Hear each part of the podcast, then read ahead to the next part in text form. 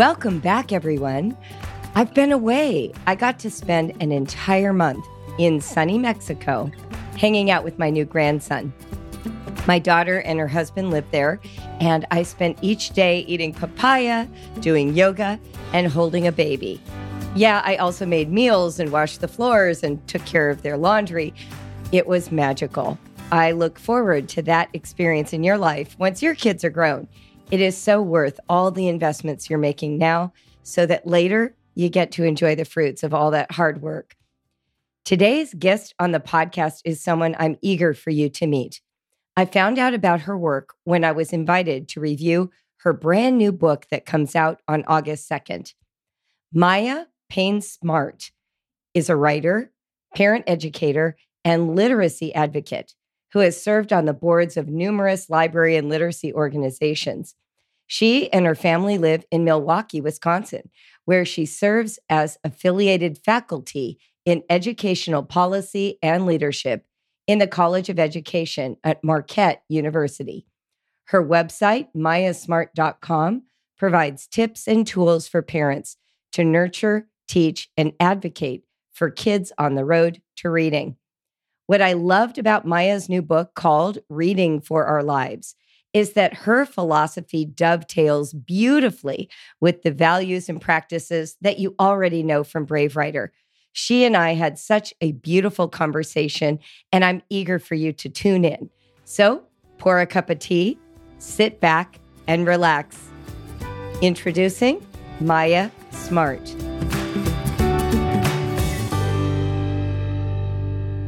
Welcome, Maya. I'm so glad you're on the Brave Writer podcast. Thank you so much for having me. Thrilled to chat with you today. I'm I'm thrilled to have you. I think you've written such a powerful book. Uh, one of the things that struck me immediately was the title, "Reading for Our Lives." It sounds like you see reading as life saving. Would you think that's accurate? Yes, absolutely. So I was named after a writer, after Maya Angelou, and named my daughter after a writer, Zora Neale Hurston. So from a very young age in my own household, and I hope my daughter will have a similar experience, have placed huge value on the importance of writing and expressing yourself. And of course, reading the work of others and relating it to your own experiences and learning and growing, it all works together reading, writing, thinking, learning. it certainly does. Yeah. Tell me a little bit about this namesake of yours. Did you find yourself drawn then to Maya Angelou's writing because of that connection? Did your parents um, share her writing with you? They did. So I knew obviously who I was named after. And in our home, my mom's bookshelf was actually in my bedroom just because of the way the house was laid out. So I had access to all of this wonderful literature, a lot of it from the 60s and 70s, yes. Black literature. So just browsing those spines and flipping through things over the years, I got exposed to some poetry and writing that I might not otherwise have come into contact with or felt as connected to as a young person. What a rich literary tradition your parents gave you. That's awesome.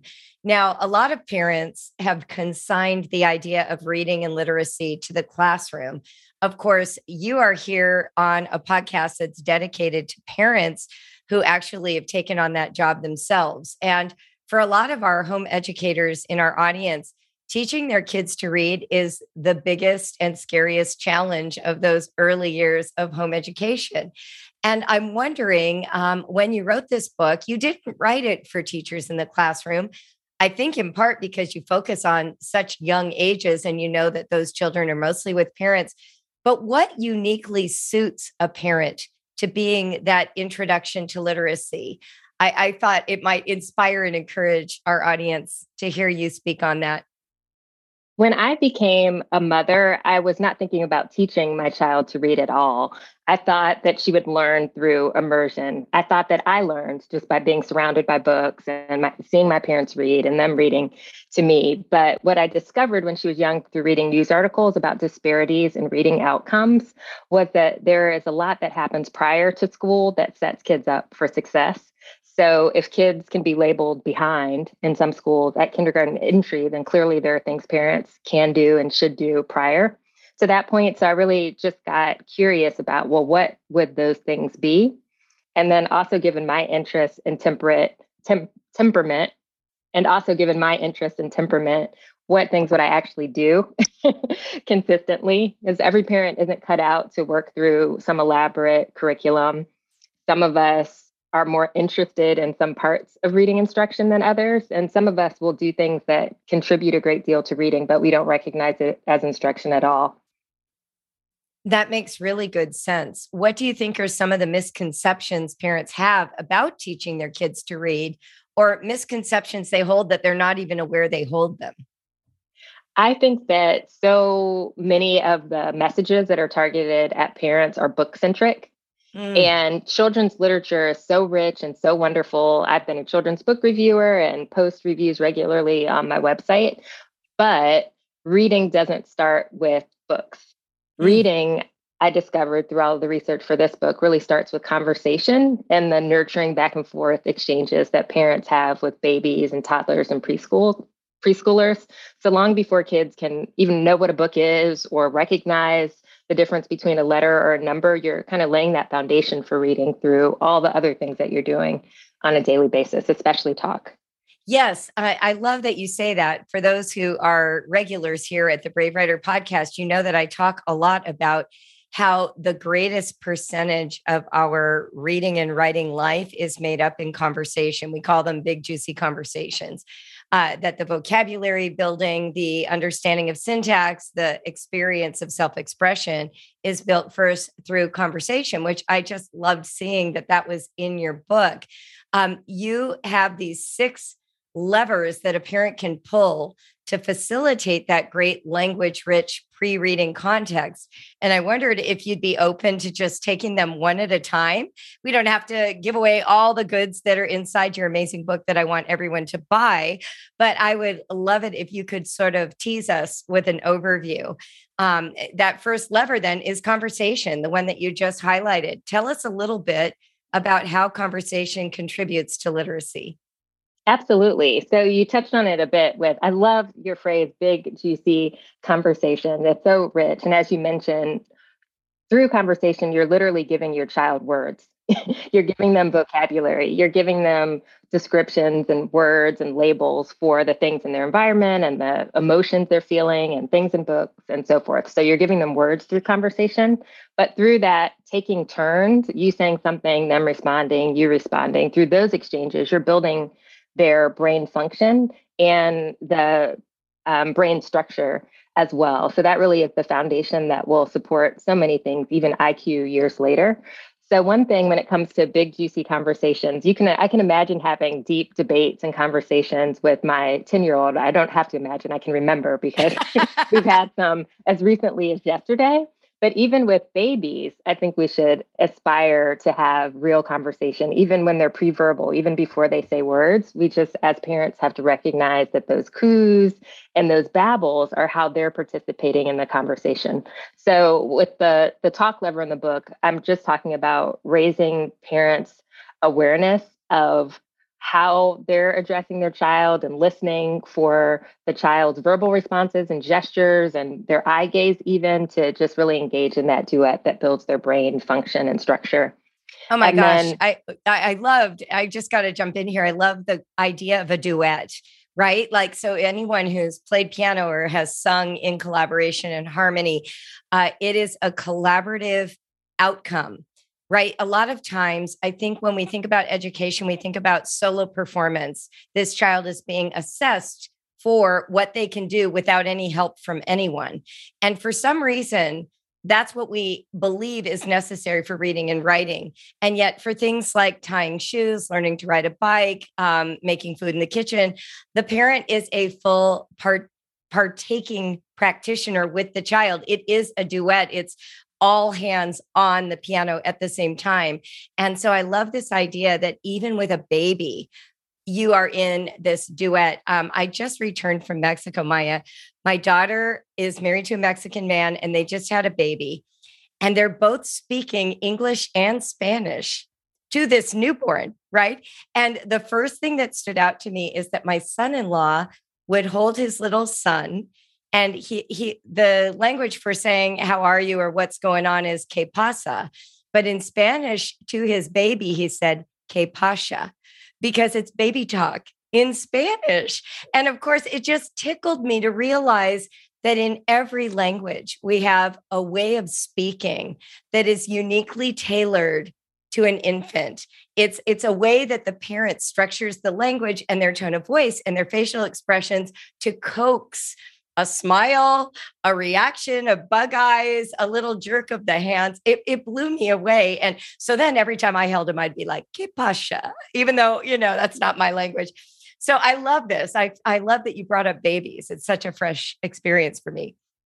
Absolutely. And then when you're in that duet or the back and forth exchanges, you're really building a relationship. And this is what I'm hearing when you're talking about the way he held the baby. So it wasn't just the words that he spoke to his son. It was this whole dynamic that includes physical touch and eye contact, I'm sure. Yes. And all of these things. And all of that adds up to more enjoyable parenting.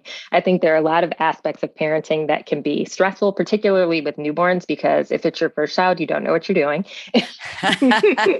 For so sure. there are so many unknowns so I hope also that that talk section of the book will inspire every parent who reads it or hears it in the audiobook or hears about it from a friend to feel confident that the language you speak, whether it's English or whatever, is a strength and that you should share that with the child and that if you focus on the back and forth exchange, you're doing so many things right on so many levels that you're setting them up for success.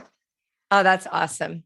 The second lever in the book that I mentioned for parents ability to impact children's later reading success is reading.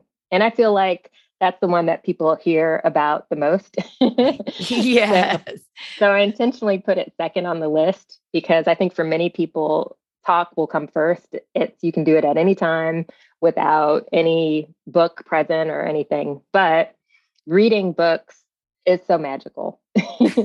and for anyone who loves books or has memories of their parents reading to them or of sitting in a storytime circle in a classroom or a library, again, you're getting all that vocabulary. In many cases, you're getting transported to different locations and seeing experiences that you personally haven't had. So it's just this really um, expansive medium for learning and growing with children.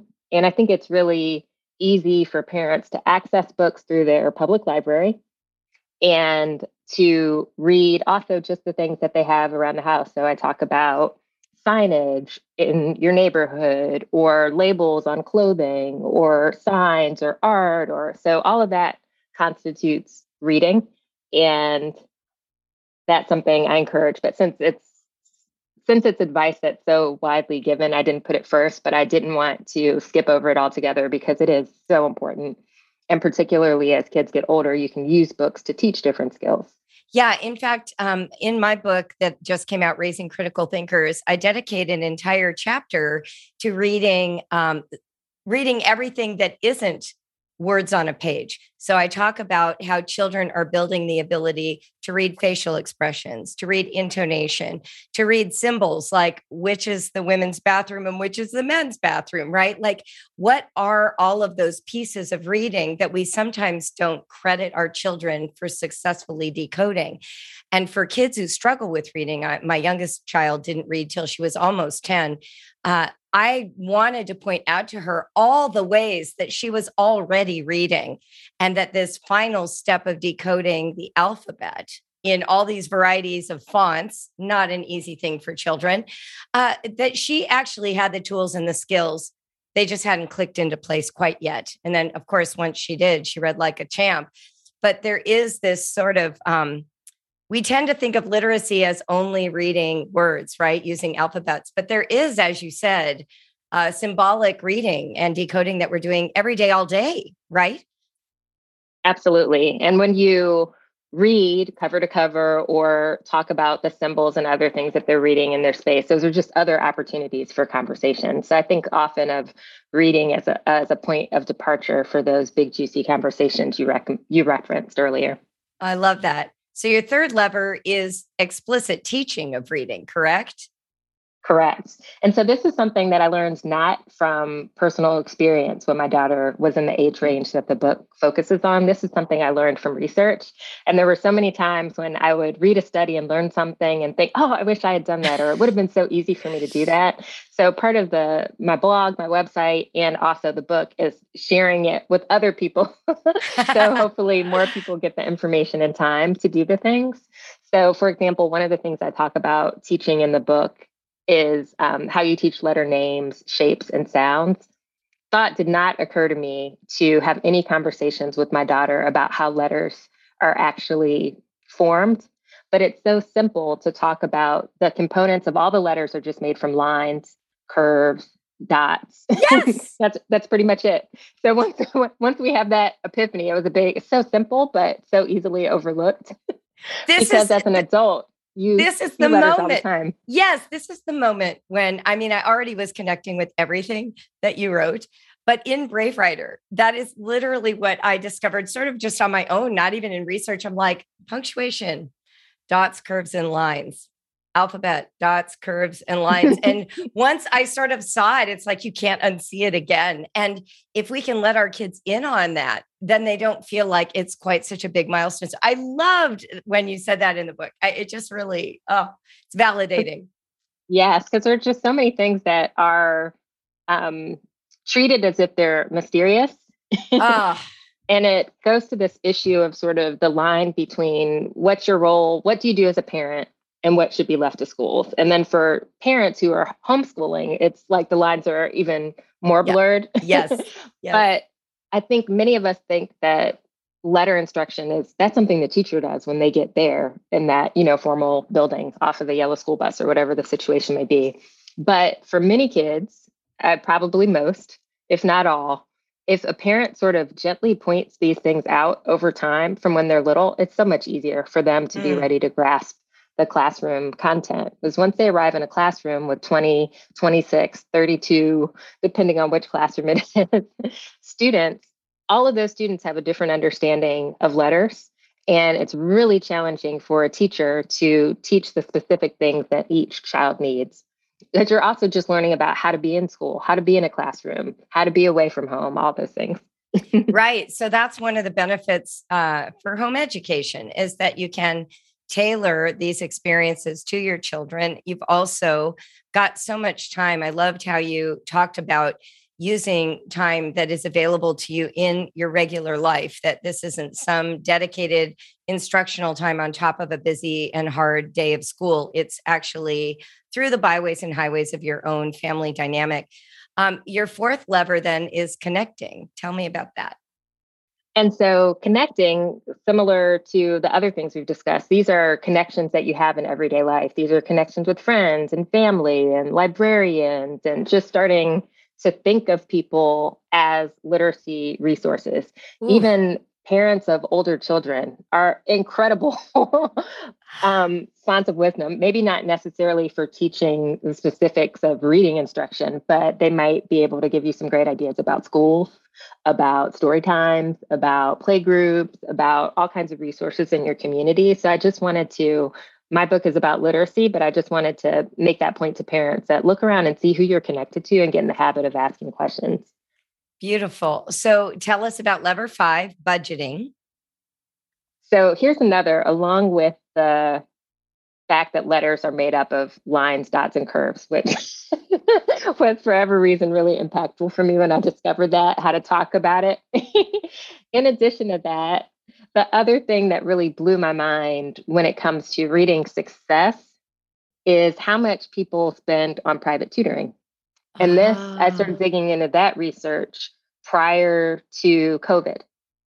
So there's just this vast body of industry reports and things that are documenting how it's a growing industry and there are all these franchises and they're um, providing services for younger and younger children. And so it was obvious to me that many people doubted traditional schools' ability to teach their child to read. So even prior to kindergarten, people were paying for tutors to do it. It also indicated to me that parents doubted their own confidence to teach what kids need. So I mention in the book budgeting as a lever because that is a way that some people get reading positive reading outcomes for their kids or paying for a private school or paying for some other sort of program. But I also wanted to highlight that choices every day consumer choices we make, like going to a museum or going to an amusement park, that those are also ways that we can invest in our children. I'm not saying don't go to an amusement park.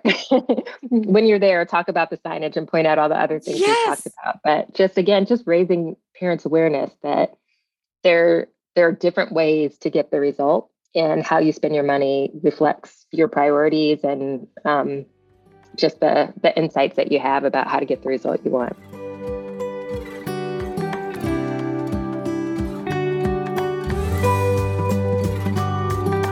So, are you knee deep in planning? I know for me that July and August are always the months where I devote so much energy to preparing for the coming school year. That's why I'm really excited that my new writing manual, Growing Brave Writers, is available. It is now published and you can purchase it and use it for this coming school year. Why is that a big deal? Well, I thought a lot about you while I was writing it. Because here's the thing when I've looked at other writing programs, so many of them focus on what to write, but they don't teach your children how to write. And that's a problem. Let me give you an example. One of the writing manuals that I evaluated years and years ago started with the descriptive paragraph as the assignment. They had a nice little sample paragraph on the page and then a bunch of criteria for the child about what they needed to include in their paragraph. So they included things like the paragraph should be four to six sentences. There should be four points, and these should appeal to our five senses. Be sure to include a topic sentence and a clincher. You know, that kind of thing. And the student was then supposed to read the model, read the criteria, and produce in one go a paragraph that included all those features. What a lot of parents told me was that when their kids heard all that information, their first comment back to the parent was, I don't know what to write. I don't know what to say. And the parent would feel frustrated, right? Because the criteria was clear. How could the child not know what to write after such good criteria? But the truth of the matter is, when we're given very specific directions before we start writing, it shuts off the tap to our creativity. In other words, when we have a big list of criteria, we can't turn inward and find the vocabulary, insights, and experiences that we want to put into the paragraph because we're too busy managing the expectations of the directions. So you may have noticed this. Your kid will tell you all kinds of interesting detail about a video game or a sport they're playing. And then when you ask them to go to write and you give them the directions, what you get back is, I love video games. They're really fun. I beat a level. I want to beat the next level. I hope I get to play tomorrow. Right? It's just wooden, flat footed, because they don't get to write about all the detail for fear of not meeting the criteria. In Growing Brave Writers, we focus instead on the how of writing. How do kids get access to their really quirky, wonderful, sometimes funny, sometimes insightful thoughts? What are the processes that writers use to engage with the material? We worry about form, but that comes after we generate the ideas. It comes after we've got words on the page.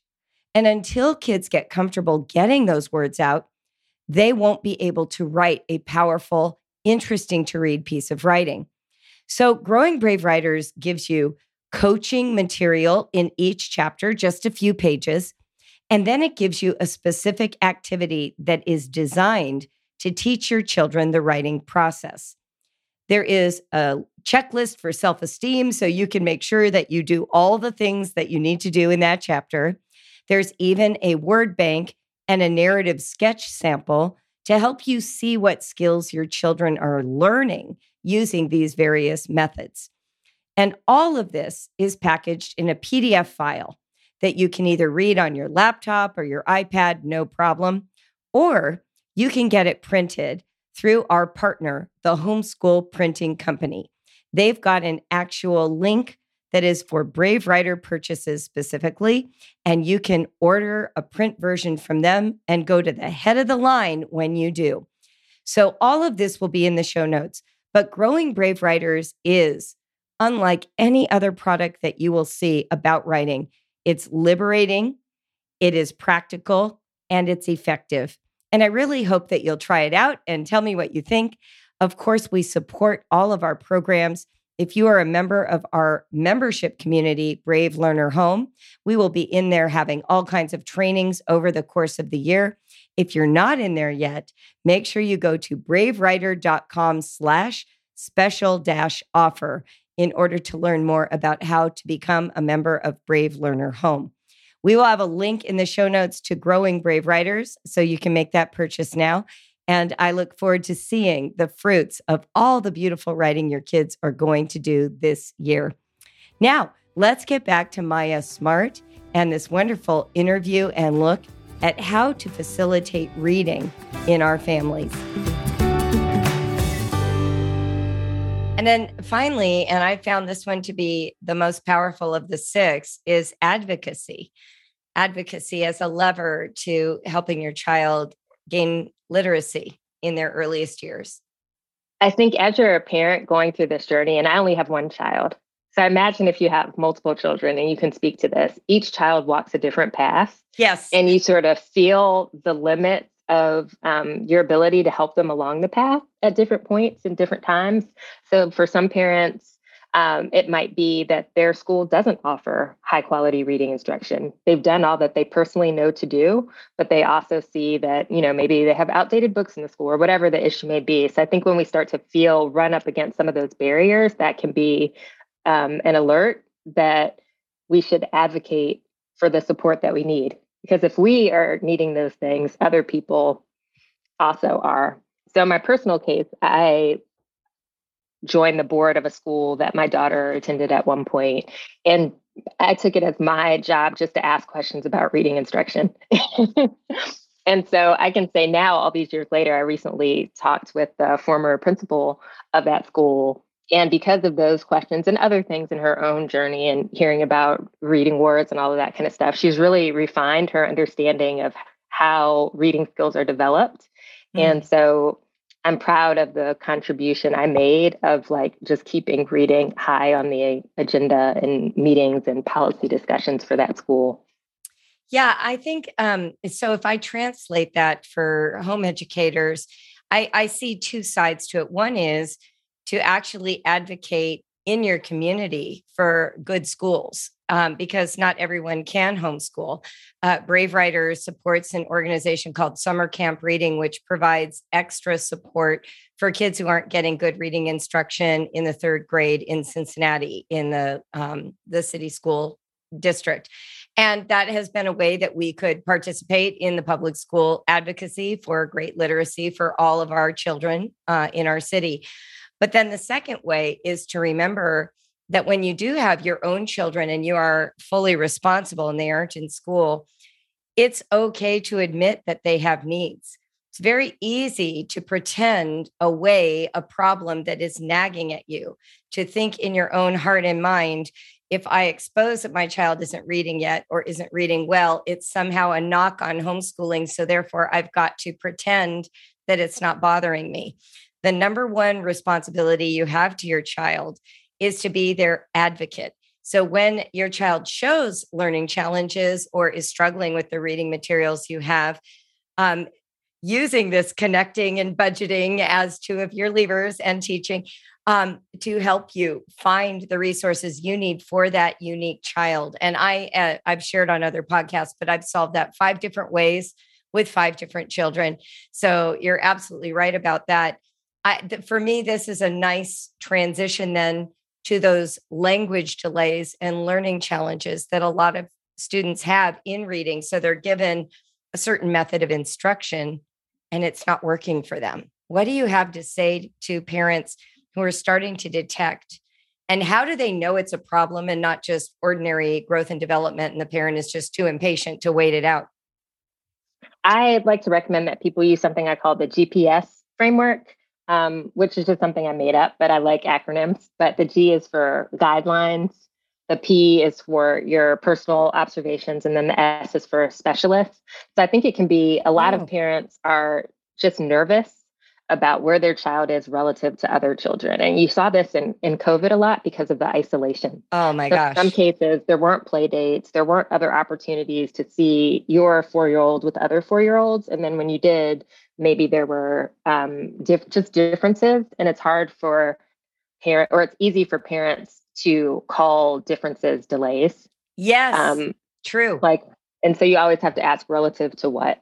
so I recommend that people do get familiar with different um, lists of milestones from the CDC and the American Academy of Pediatrics and other sort of credible sources, but view it just as like a general idea of what's going on with children from age this to age that and just for your personal reference this is like the the groundwork so the g is just the guidelines the groundwork so that you're not just in your own mind with nothing to um, measure what you're seeing against.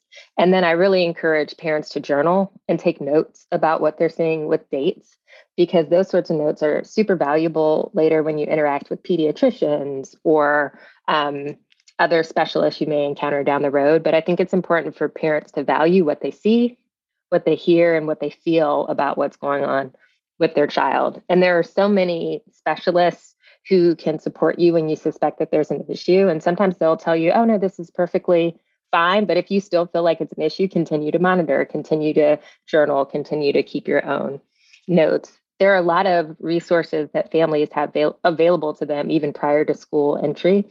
I've talked to parents who sensed there was an issue, they talked to their pediatrician, and they were able to get funding through schools and other um, public sources for speech therapy, for example, and other oh. things.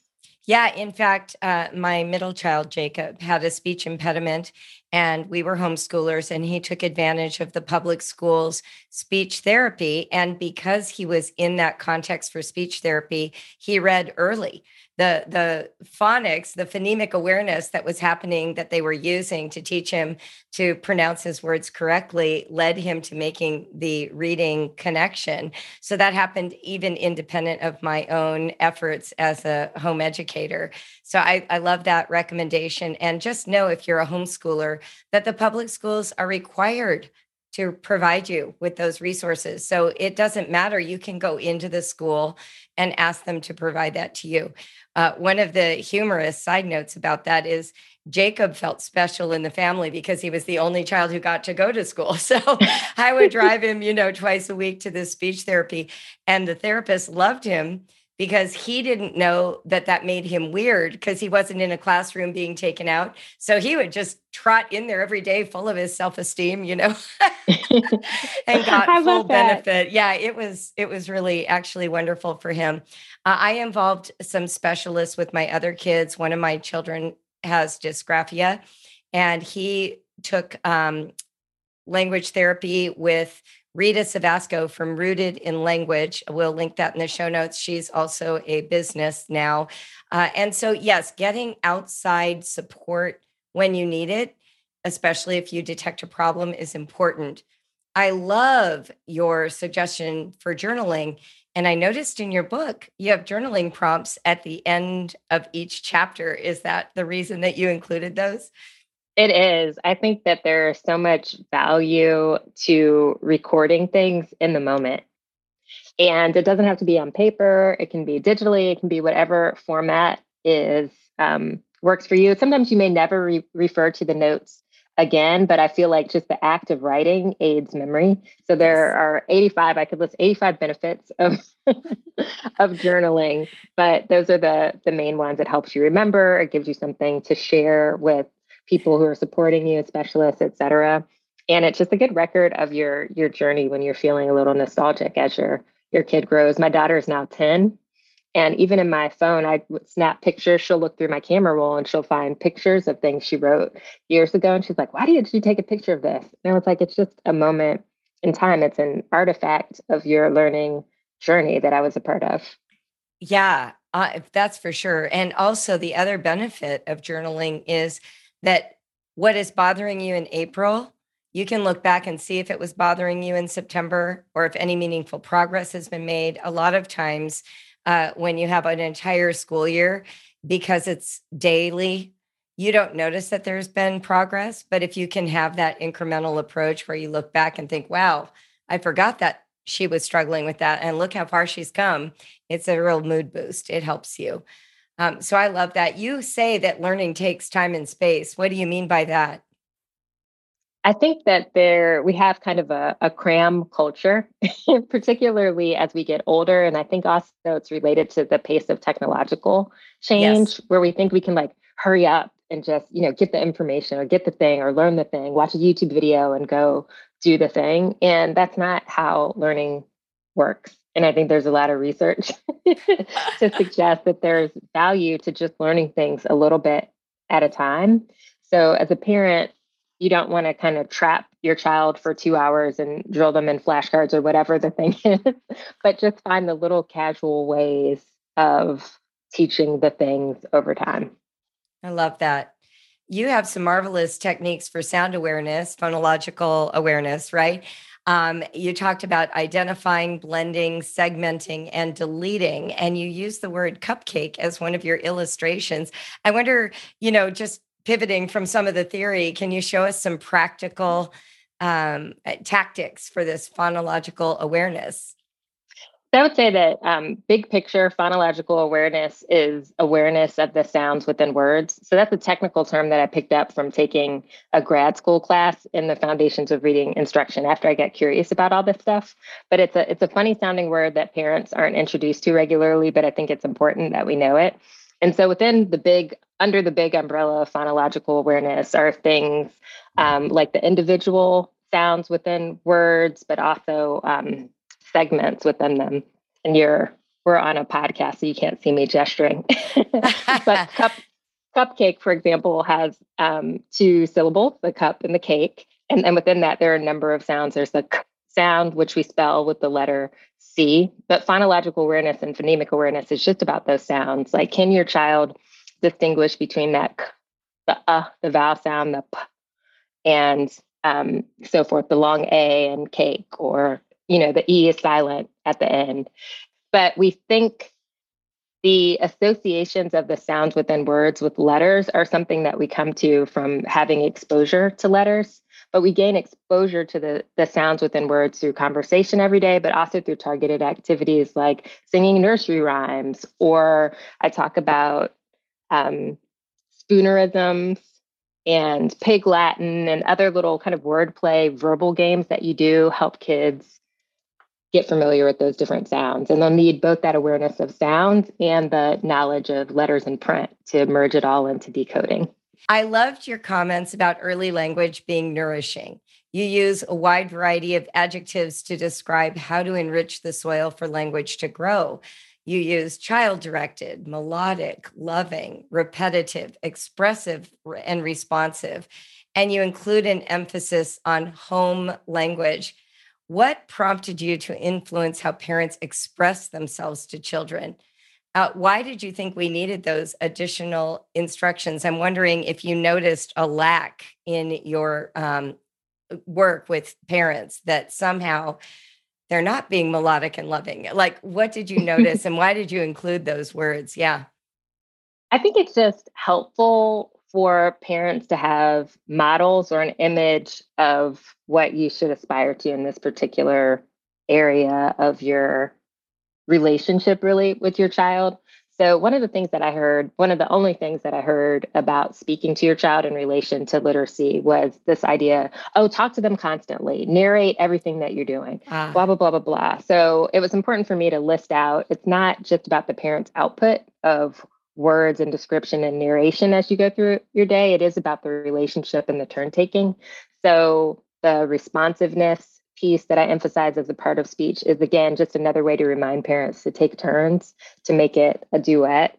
And some of the other characteristics, the melodic speech, there's research about, particularly with a lot of that related to how you speak to newborns and infants, that they're more responsive. They pay more attention when words are directed to specifically to them as opposed to thinking that a baby might learn just from hearing you in conversation with someone else. I think so much of teaching when we're trying to teach our kids or if we're writing a how to book to teach other parents is making the implicit explicit. So yes. you know that you need to talk to your child. Well, what does that sound like? How frequent in it? What's the quantity? So, any bullet points that I could offer parents on what that language nutrition sounds like is what I tried to include in the book. So beautiful. I just loved it. I loved it. So, lastly, I wanted to talk to you about the radical and subversive power of reading. Your chapter called L is for Liberation really spoke to me. You included the history in the United States that white landowners actively suppressed li- literacy among enslaved people. And I wondered if you could just speak more to the importance of literacy as being a value in all our communities and how it provides access to power. That was actually the first chapter that I wrote. So I had an idea for the book and it took many forms in my mind. At one point, it was 101 ways to raise a reader. And then I realized that no one really wants 101 ways to, to do anything. You want kind of a handful of effective ones that you can remember.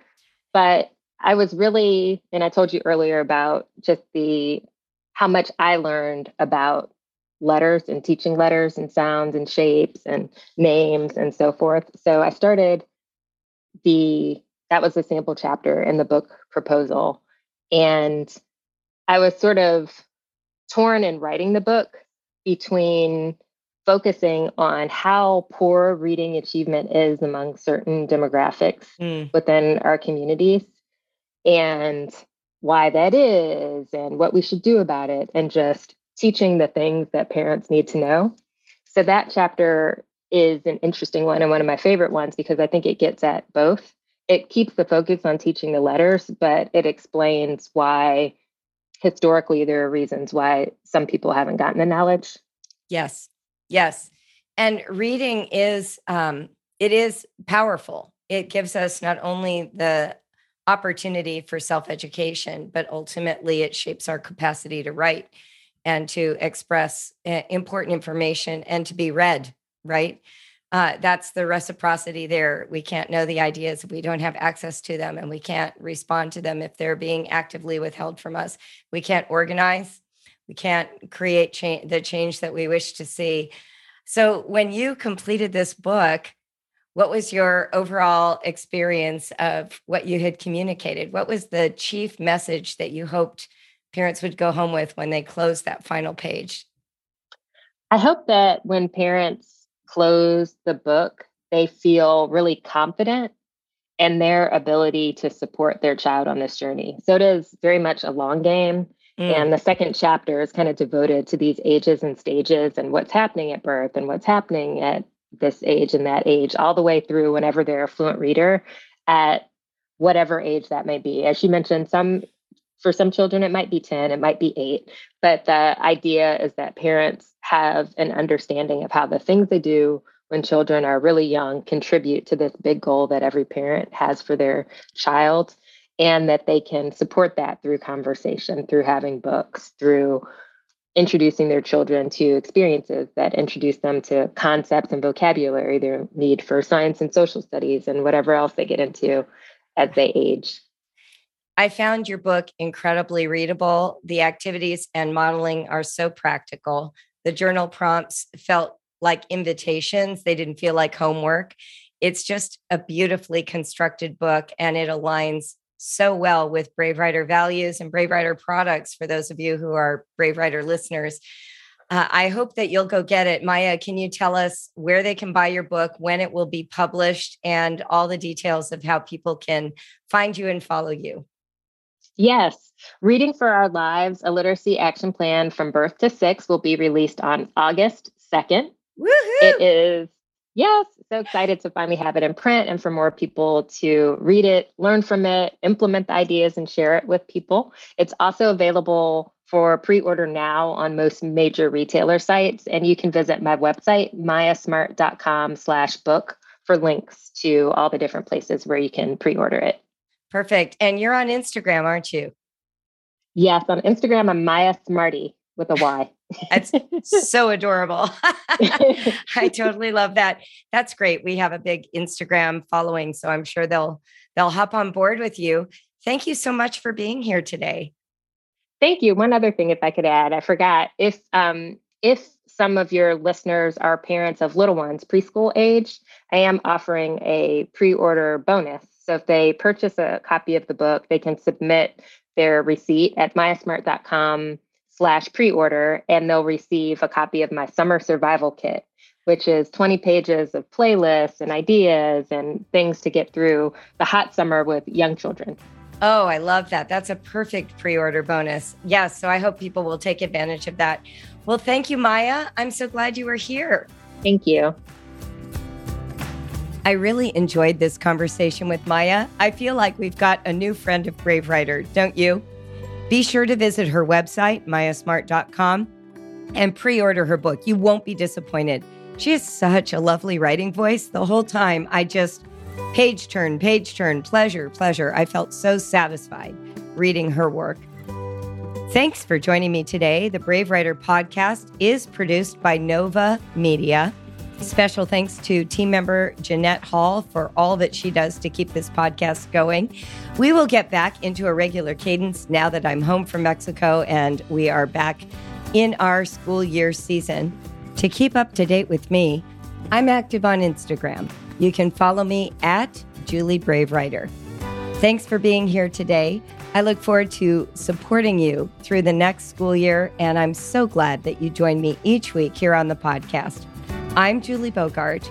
This is the Brave Writer Podcast. Keep going. Think well. I'm rooting for you.